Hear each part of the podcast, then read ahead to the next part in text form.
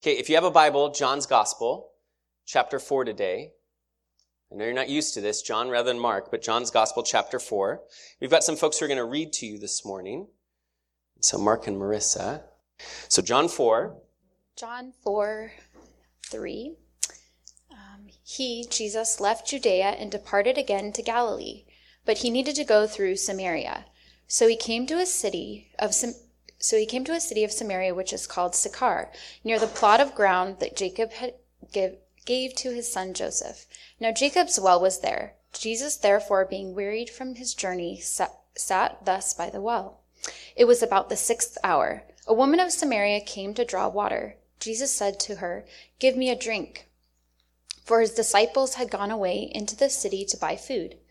Then the woman of Samaria said to him, How is it that you, being a Jew, ask a drink from me, a Samaritan woman? For Jews have no dealings with Samaritans. Jesus answered and said to her, If you knew the gift of God, and who it is who says to you, Give me a drink, you would have asked him, and he would have given you living water. The woman said to him, Sir, you have nothing to draw with, and the well is deep. Where then do you get that living water? Are you greater than our father Jacob, who gave us the well and drank from it himself, as well as his sons and his livestock? Jesus answered and said to her, Whoever drinks of this water will thirst again, but whoever drinks of the water that I shall give him will never thirst. But the water that I shall give him will become in him a fountain of water springing up into everlasting life. The woman said to him, Sir, give me this water, that I may not thirst, nor come here to draw. Jesus said to her, Go, call your husband, and come here. The woman answered and said, I have no husband. Jesus said to her, You have well said, I have no husband, for you have had five husbands, and the one whom you now have is not your husband, in that you spoke truly. The woman said to him, Sir, I perceive that you are a prophet. Our fathers worshipped in this mountain, and you Jews say that Jerusalem is the place where one ought to worship. Jesus said to her, Woman, believe me, the hour is coming when you will neither on this mountain nor in Jerusalem worship the Father. You worship what you do not know. We know what we worship, for salvation is of the Jews. But the hour is coming, and now is, when the true worshippers will worship the Father in spirit and truth, for the Father is seeking such to worship him. God is spirit, and those who worship him must worship in spirit and truth. The woman said to him, I know that Messiah is coming, who is called Christ. When he comes, he will tell us all things. Jesus said to her, I who speak to you am he. And at this point his disciples came, and they marveled that he talked with a woman, yet no one said, What do you seek, or why are you talking with her? The woman left then left her water pot, went her way into the city, and said to the men, Come, see a man who told me all the things that I ever did. Could this be the Christ? Thank you, guys. Father, I'm thankful that I don't stand before a crowd to be feared or an audience to entertain, but today a family to love. And Jesus, this is a story that I believe you can express so much of your love and care for our church through. And so I pray that you'd bring it to life in Jesus' name. Amen. And we've wrapped up our little mini series on marriage, and I realize that for us to discuss those things about marriage and divorce and even to touch on singleness, I realize that what that has a, the, the tendency to do, or the capacity at least for many people, is to really animate uh, some deep wounds and disappointment that you've had to walk through in life. And so rather than just shifting gears quickly and moving on from that little mini series, I decided that I'd just take the time this morning to share with you. This is one of my favorite stories and to share the story with you because I believe uh, that this kind of puts a bow on that little mini series where we can now talk about Jesus' beautiful and gracious care, especially for people who are weary or brokenhearted. And so next week we'll kick off a little series about Christmas that'll take us up into uh, Christmas time. And then as we roll into the new year, we'll jump back into Mark's gospel. We'll, we'll have a gap of time before we're back there. Now, our story that we just read together, it really it illustrates something for all of us, and it's really the, the deep, unmet desire that resides in the heart of every person. And it's a story that I just want to look at you briefly with uh, from three different angles. So three different perspectives that I think will give us three different forms of apl- application. But uh, together, those three different vantage points, I believe, really paint a beautiful portrait of the heart of God for us. So hang with me, stick with me. So that the first thing we'll look at is humanity's search for love. But the second thing then we'll talk about is my choice to love humanity because of the great love that I experience in Jesus. And then we'll talk about Jesus. We'll close by talking about Jesus' ability to turn a pit into a reservoir. But first, humanity's search for love. That's the first thing that I see here. Uh, the interaction that you read here in John's gospel is super unique. It's something that John decides to record in his gospel. It seems because of how unlikely and surprising this real encounter that Jesus has, how surprising and unlikely it is. For a Jewish rabbi in this culture, to do something like this is really shocking. To be talking alone with a Samaritan woman who seems at first glance to us to have a bit of a checkered past. It's a surprise, and so John records the story for us. So allow me to tell you a little bit about the woman as we get rolling and start talking about humanity's search for love. I want you to know about this woman three different things very quickly. The first is that her religion itself was against her because she's a Samaritan. Her religion was against her. She had a lot of things stacked against her, and the first was even just her religion. In 2 Kings, it tells you the story of the Assyrians coming in and driving the inhabitants of the Jewish people who lived in the region of Samaria, driving those inhabitants out of the land, and then placing a hodgepodge of different people groups from other regions outside the nation of Israel there inside the region of Samaria.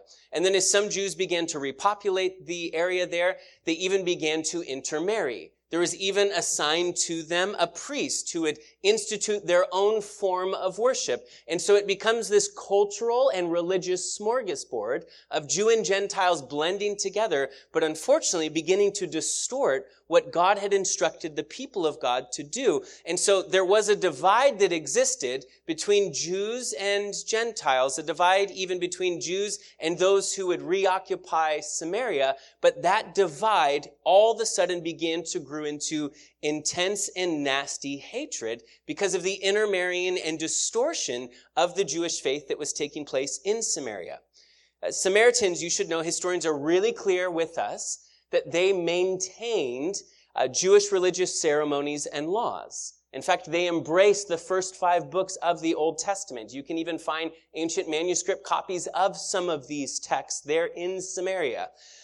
But because of the divide that now existed between them and the rest of the Jewish nation, what they did in those ancient texts is they wrote out of the text the significance of Mount Moriah, which was not in the region of Samaria. It was in Jerusalem. And Mount Moriah is the place that Abraham took Isaac to offer him as a sacrifice, you might remember. It was also the resting place of the temple. They wrote that out of the text and replaced instead a different mountain, a mountain of Samaria called Gerizim. You notice the banter here between the woman and Jesus when she says, our fa- your fathers say that it's on that mountain. Our fathers say it's on this mountain. She's referencing the thing that historians and even the ancient manuscripts itself tell us about the divide that existed between the Jews and the Samaritans. Now that divide and tension escalated to the point that slightly before the time of Jesus, according to apocryphal writings that we still have preserved for us, the Jews went and destroyed that temple atop Mount Gerizim. Just wiped it out. Now their, their uh, sacrifices, their worship continued on the side of the mountain, but without a temple. But the Samaritans' way of responding was they broke into the Temple Mount on the night before Passover and dragged a bunch of dead people's bones, their bodies, and threw them into the temple, thus defi- defiling the temple on the eve of the holiest of days of worship in the land of Israel. So there's real animosity that exists. And not just, uh, it's, it's so much deeper than just distrust or dislike. The Jews the Jews purposefully separated themselves from the Samaritans and began then to mark them as their bitter enemies because of the way that they believed that these people defiled God's precious people. Now, Samaritans were considered in ancient culture, and you get this even from ancient documents, to be, and I quote, irremediably, without remedy, impure. Impure. The idea is they were impure without remedy. To come in contact then with the Samaritan became the reason to believe that you were now ceremonially unclean.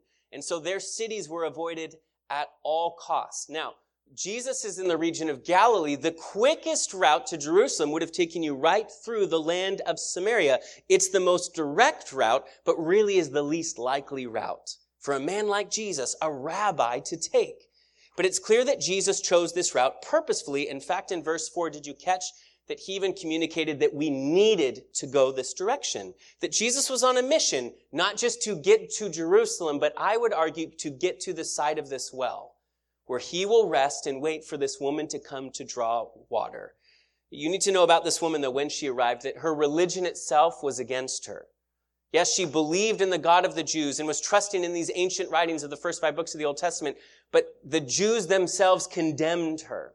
It wasn't just that, it wasn't just her religion, it was her culture as well that, that also condemned her and was against her because she was a woman. Viewed as inferior to men, often treated more as a possession than as an image bearer. Something we've been talking about in our marriage series. Remember, male and female, both he created in the image of God. Both in the image of God, he created them. Out of man, God created Eve. That doesn't mean less than, it means of the same substance. It means intrinsically valuable. And yet that was not the culture of the day. And some will tell you that that's still the, the way that the Christian message is presented, and that's still the impact of the Christian message. Modern people still argue this, that it's suppressive and backwards, it's regressive and suppresses women. But look at even Jesus in this story, and it begs to differ. Because look at what Jesus does that's so countercultural to go and seek this woman out and the kind of exchange that he has with her. In fact, as provocative and scandalous as it was for Jesus to reach out and touch a leper or to call a tax collector to follow him, this was just as shocking and scandalous for him to be sitting and speaking alone with a Samaritan woman. In fact, historians tell us some rabbis wouldn't even speak to their own wives in public. It was an undignified thing, they said. But to speak to this woman, a woman like her, it says a lot about Jesus and about the heart of God for people. Her religion was against her, her culture was against her, but also her own community seemed to be against her as well. It seems like it's because she moved from relationship to relationship. John's careful to give the detail that the woman came along to the well at the sixth hour. It's noon. The, the clock would start in an ancient agrarian society. The clock would start at sunrise around 6 a.m. And so by noon, it's the peak heat of the day. And in that ancient agrarian culture, like she lived in, your workday started when the sun went up. When the sun went up, the men went out to the field in order to work the field and work under the light of the sun and maybe in peak heat moments in the middle of the day, even take a break in the shade only to go back and work even harder again in the afternoon. That's what the men would do as the sun was coming up. But for the women, as soon as the sun was rising, the woman would go together, not alone, but before the heat of the day had arrived, they'd go to a water source. They'd drag their young children with them. They'd go in a group. The, the neighborhood moms with the children would, would go out to the well, draw their water, and get home before it was too hot, and go out in the company of other people for protection. But this woman, John's very careful to note the details that she's alone, and the detail that it's the middle of the day, the peak heat. And we don't know anything other than that, that that's the fact. That's what we find in the story. We don't know if it's because she's told by other people in the community that she was unwanted, or if she was just too uncomfortable to, to join with them and to be with them all. All we know here is that it seems like she doesn't fit or belong for whatever reason, an internal reason or an external reason. There are other people are telling her that because she's isolated and alone and what she's doing for the first century audience would have instantly caught their eye and their ear. A woman alone in the middle of the day going out to do this is an odd thing. It tells you here, gives you a hint as to why she's doing it, that she's been through five marriages and the relationship she's in now, the man she's living with, isn't even someone she's married to. Her checkered past would have created some social boundaries where others in her own community would have ostracized her. She's a, a, social outcast who's being shunned by other women, women in the community. Even today, some commentators who write about this passage use terms like, and I quote, a serial fornicator. That's the shade that they throw her direction. Now, for many reasons, this woman would have been despised by most of the religious leaders of Jesus' day. A Samaritan, a woman who has this questionable reputation, and yet Jesus is seen there, seemingly waiting for her to arrive. And the request that Jesus makes seems to genuinely surprise the lady. It was unheard of for, for a Jewish person of that time to ask for a favor, much less for a drink from a Samaritan's cup. The disciples, when they show up, they're also surprised and even speechless. It says they don't even know what to ask him. They're just in silence, looking on. This is jaw dropping, this moment, this interaction. And don't get lost in the little banter that takes place here between Jesus and this woman regarding thirst and water. Because Jesus asks for a drink, she's speechless that he'd, he'd take water from her because he's a Jew and she is a Samaritan and he would be defiled if he drank from her cup. But then Jesus tells her, if you really knew who I truly am, well, then you'd ask me for a drink and I would give you living water, he said. Now, in ancient times, spring water was typically referred to as living water because it seemed alive, because it was bubbling up out of the ground and had constant movement to it. And so at first glance, it, it can almost seem like, like Jesus is telling this woman about a nearby active spring that no one's discovered yet. I'll show you, I'll give you living water. You don't have to come back here anymore. But Jesus' use of this term, it's kind of used, picture it like a lasso that Jesus throws out there to draw this woman in, to grab her attention so he could talk to her about quenching a deeper thirst that existed inside of her. A deeper thirst than thirst itself. You see, Jesus knew that this woman and everyone in the village had come daily to satisfy their natural thirst. And Jesus used thirst then as a picture of a deeper need and longing that every person has. People are thirsty. All of us. We have wants and, and things that we long for, that we search for, that we reach for. But Jesus is saying that only what he gives satisfies the deepest levels of man's soul and spirit. And I bet I don't have to convince you that this is true. I don't need to set out to convince you. It's your life experiences have already proven it to be true that you can seek for something, you can chase after something, but when you finally get something, it doesn't meet the thirst. It doesn't quench the thirst that drove you towards it. There are famous celebrities that I could quote to you who talk about, I wish that everyone could get rich and famous just so that they could see that it's not the answer. That's Jim Carrey. It's DeMar DeRozan a couple of years ago, an NBA star who went to Twitter, took to Twitter to talk about how depressed he was and suicidal he was. And when people shot back at him and all the backlash he got for how could you get online and complain about these things? Because you look at you, you're living all of our dream. He said, well, I wish you could fulfill your dream and see how empty it is like I'm seeing. This is what the world is telling us. And this is what our own experiences told us, where we thought of the thing if I just get that thing, whether that's a promotion or an item or a set of keys to a certain kind of car or moving into a certain kind of, if I can just, well, then I'll never need anything again for the rest of my life. And then that thing or goal is replaced by a new thing or a new goal because it never satisfies what we had hoped it would or what it promised to us it would satisfy. And so you thirst again but Jesus speaks to us in moments like that and says, if you drink of the water that I give, you'll never thirst again. It'll be like a well just springing up inside of you, like this unending source of life internal. A life-giving resource that doesn't run out is what he's saying. And so Jesus then says to the woman, well, well go and call your husband and come back here. In the moment, some would say, maybe this seems a little odd Uh, the request that Jesus is making. Maybe, maybe it's because his, his public conversation with this woman has kind of already strained the boundaries of the culture that Jesus would be talking with her. And so he's like, okay, this has been awkward enough. Now go get your husband, bring him back here, then we can chat some more. That's what some people suggest.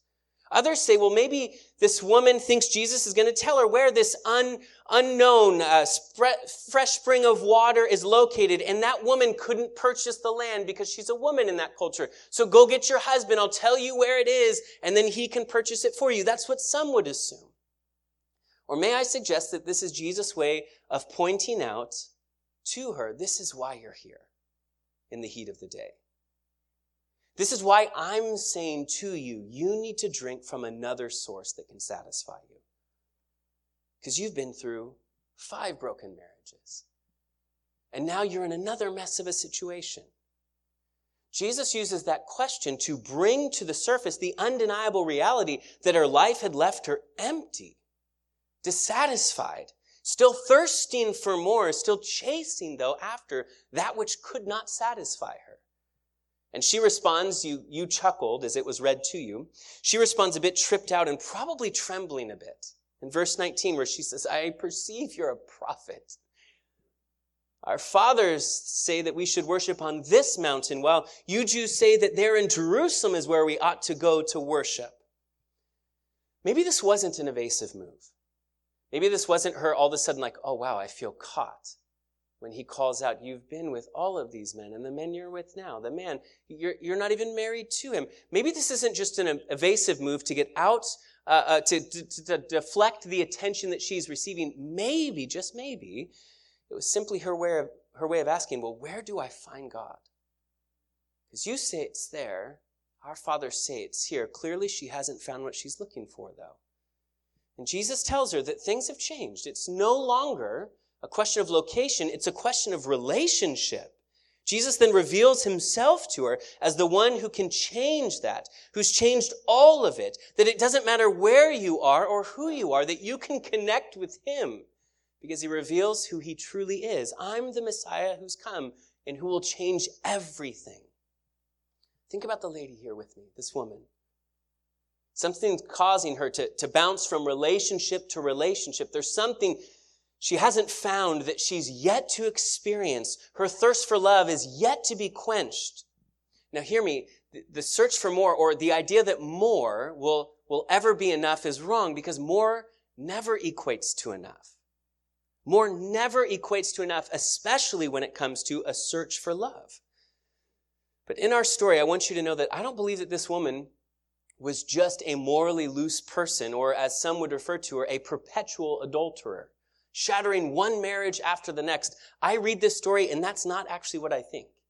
According to Jewish laws and customs in the first century, a woman could neither initiate nor terminate a marriage. Now, she wasn't a Jew, I realize that, but she was a Samaritan who followed the first five books of the Old Testament. And if that, those are the laws that shaped the culture of the land, and historians and archaeologists are pulling out of the dirt those ancient laws and expectations, she could neither initiate nor terminate a marriage. The point I'm trying to make is that I think we aren't to read this story and assume that she's in this situation purely because of her own choices or her own lack of purity. Now, yes, of course, her choice to live with a man she's not married to, it's rebellious towards God. It's destructive to herself, and I'd even argue it's destructive to her community. It's sinful. It's wrong. Make no mistakes. There's no excuses for it. It's something we still see in our modern setting, our modern culture. It's something new authors are beginning to give new terms for. They call it sexual atheism where so many people who name the name of Jesus in the 21st century are saying, Jesus, you're Lord of my life, except when it comes to my sexuality and my sexual expression. Because only I am master of that universe and only I know what I need to do to make me happy. And so Jesus be Lord of my life over here, but not here. So it's referred to now as sexual atheism. Because when it comes to my sexuality, I don't believe that there's a God who ought to or gets to reside or preside over that aspect of my life. But you know that if Jesus isn't Lord over all, then the old saying is he's not Lord at all. And even in this woman's life, that's true. But if the law did not permit her to end her previous marriages, well, then what could have brought them to an end? She may have been forced to bury her husbands. It could have been just due to illness or war or any other thing. Historians talk about how during this era, many men died in their 30s, whether through illness or going to war. And so is it possible that she gets married, maybe she's as young as 14, and her first husband dies, maybe from illness, and then a second husband goes off to war? Uh, the Jewish law would command that if her first husband were to die and not leave her with a son who could then go into the workforce and work to provide for if she didn't have children, well then his family would need to adopt her into their own home by the next brother in line marrying her. Well, what if she's buried some of those husbands? What if also she's barren? and divorced by other husbands because she's not providing them with an offspring. For her inability to provide for them really the one thing then they were wanting from her because if her first husband has died and then the next ones are obligated to take her and when they take her they're just waiting for an offspring because then that person can be responsible for her but she's not even able to provide that and so the certificate of divorce is produced again and again and again and what if this sixth guy is looking at her and saying i'm not going to marry you unless until you can prove to me that you can even get pregnant what if the reason she's at the well in the heat of the day is that at least when she goes in the heat of the day, she can go alone? What if it's because it's too painful her to see the other wives in the community with a jar on their heads and a nursing baby resting against their chest? What if now she's living with the man, and yes, it's wrong that she's doing it, but she needs to eat? And yes, he's telling her, hey, listen, before I put a ring on it, you need to demonstrate that you can finally produce what you need to produce. You need to get pregnant. And until that time, you're not worthy to be my. What if that's what's driven her in the heat of the day to walk there alone? What if in our story, th- this woman in the peak heat of the day, she's doing this because at least when she's alone, she's not having to hear an insult or even just feel the disappointment that comes from hearing a giggle of a child. Where the disappointment she has, the hurt she has, is so real that she instead chooses in the middle of the day, I'll just go and, and bear with it, deal with it through the heat of the day. Notice in the story that Jesus revealed her sin not to publicly expose and humiliate her. He revealed her sin so he could then reveal himself as the Savior that she needed. Not just to forgive her, but to rescue her from the deep pit of her own despair. You see, I think the story, it illustrates for us humanity's search for love, that she's longing for someone, for something to tell her that she's worthy of love, that she's worth loving. But the second thing I'd throw out there for you to consider, another way to look at this story, is that there's a choice here, my choice, and a challenge to me to love humanity. Yet illustrates humanity's search for love, but it also leaves us with a challenge to love on humanity. Because for us, we have a capacity and the tendency to assume the worst, where scripture tells us in Corinthians that love will believe the best. I think this story kind of illustrates that about us. Jesus taught us not just to love our neighbor, but he also commanded us that we ought to love our enemies. And we have this broken, messy, sinful, and destructive tendency inside of ourselves to look at other people and judge them on this shallow surface observation that we make. We pass judgment based on the little that we think that we know about them. Take this woman and her story as an example of that, where nowhere in this story does it tell us that she was adulterous or unfaithful in any of those five marriages. It's very possible that who Jesus met at the well was not so much a morally loose woman chasing love and romance, as much as she was a broken down and deeply wounded, isolated girl in need of love and acceptance. I think searching for love really is a search to be loved. Or what we're looking for when we're looking for love is really someone who looks our direction and says, I see you and I see something worth loving in you. It's Keller, who I've quoted to you often, who says the greatest desire of humanity is to be loved. But to be loved and not known is shallow. To be known and not loved is our greatest fear. But to be fully known and fully loved is what Jesus uniquely can give to us, and it is completely what our heart yearns for. And this is precisely, I think, what we see in this story is that Jesus exposes to her, I see you in every broken, hard, difficult, sinful, destructive thing about you. And yet I'm here with you. See, the encounter she has with Jesus is so amazing, so incredible, in fact, that she runs back into the village. Verse 29, did you catch what she said? She said, Come and see the man who told me everything I have ever done. She's telling you that although the whole village knew her story, hear me on this, only Jesus seemed to know the whole of the story. The whole village, everyone knew her story, but only one person, Jesus, seemed to know the whole of it seemed to understand the, the entirety of her story. Jesus saw beneath the failures of her past. He saw the wounds that left her isolated. He stepped into the brokely, broken and lonely world she existed in and offered her something that could finally satisfy the deep longing that she had. He told me everything I ever did. Now, there's no way that Jesus spent the afternoon with her like, let's start at birth. Your parents, Ron and Martha, they met at this old park and, and then worked his way through from birth to early adolescence to middle school, high school, whatever, all the way into adulthood to the day of, of her standing there before him. There's no way that that's what Jesus did by telling her all that I ever did.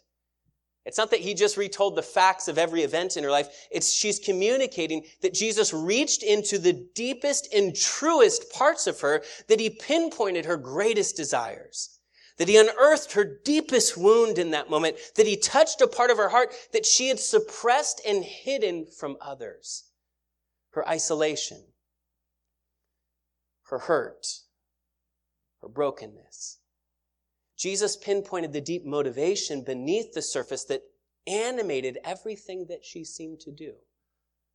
And so she said of Jesus, This is the man who just opened all of that up. He's told me everything I've ever done.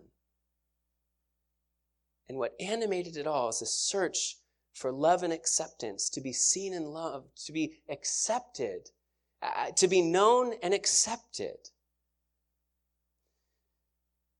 We must, the story illustrates for us a, a challenge and a command that we must learn to see people this way to look beneath the surface, to not just be frustrated at the action or disappointed or push on people judgmentally to drive them away because of the destructive decisions they make or the messy situations they find themselves in, but to look beneath the surface and say, well, what has animated all of this brokenness in your life? What's driving you into these, these destructive patterns and decisions in your life to have enough compassion to be willing to enter into their own shoes, to have empathy with them? To not be dismissive, but to be loving and embrace them. This is what Jesus did. Remember, Jesus incarnated. He was embodied with flesh. That's what Philippians chapter 2 tells us. That's what we celebrate at Christmas, is that God left heaven, took on human flesh. And he didn't just do it once, did he? He did it again and again. He took on human flesh again and again when he would enter someone else's shoes. It's what we've marveled at in Mark's gospel, where Jesus would groan within himself. He'd sigh deeply when he was interfacing with uh, someone who is deeply hurt, that he'd feel what they felt in that moment. In Philippians, the same passage that tells us this is what Jesus has done for us, it says, let the mind that was in Christ Jesus also be in you. That this is the way we're meant to interact with our world.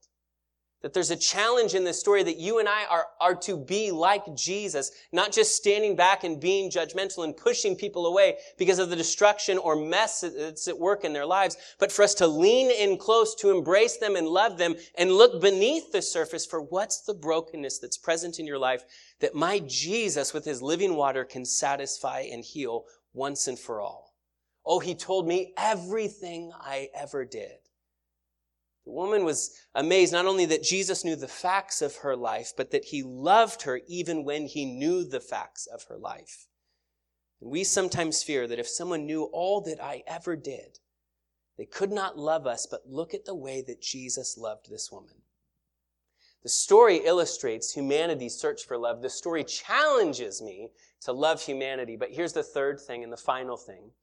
And then we'll transition to a time of worship. That's this. The third thing is that it demonstrates for me Jesus' ability to turn my pit into a reservoir. The story, I think, speaks to me that Jesus can turn my pit into a reservoir. Remember, Jesus in this story, he reveals her sin not to publicly expose and humiliate her. He revealed her sin so that he could reveal himself then as the Savior that she needed.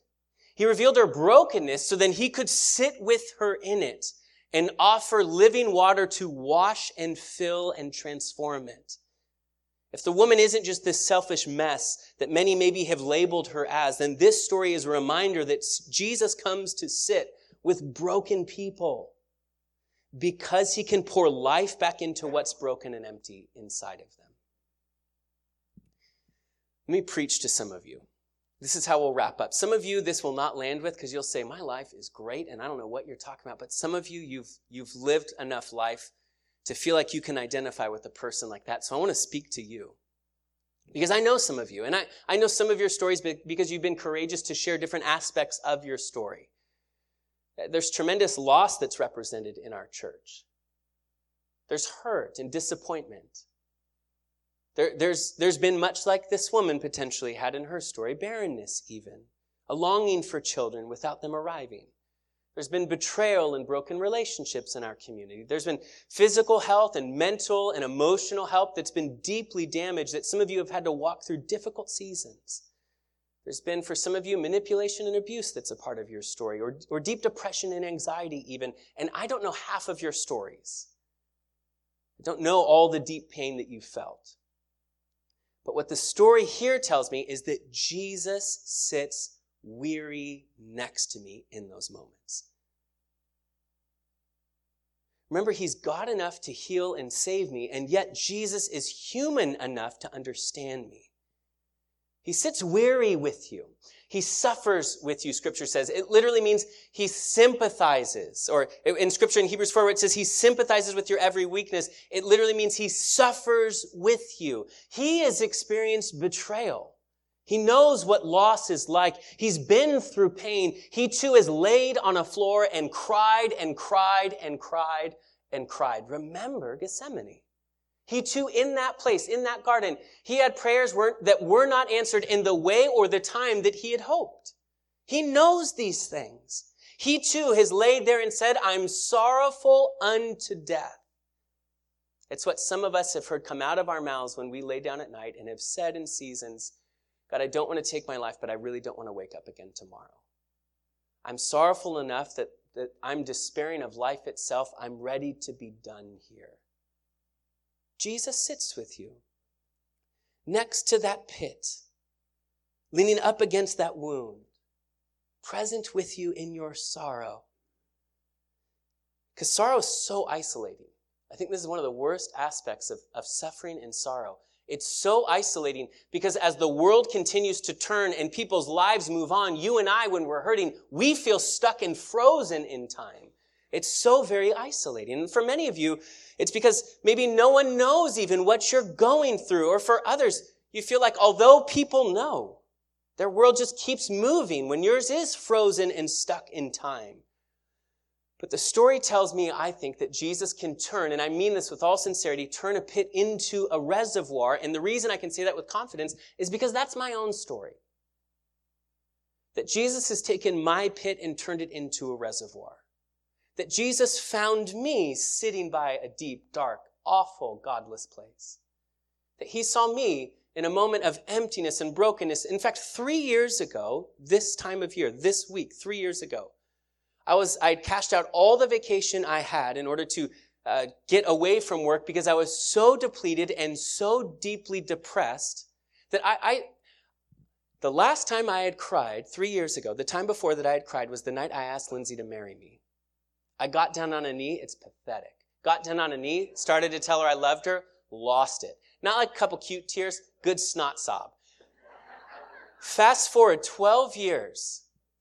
My depression hit so deep, I sobbed like a child every day for three months. I'd walk into a restroom to use the restroom and stand over a urinal, snot sob. I could not keep myself composed. I was so deeply broken, so overwhelmed, felt so isolated. I felt like no one could sit with me and understand what I felt. And Jesus began to take the pit and turn it into a reservoir. Jesus showed up in a moment like that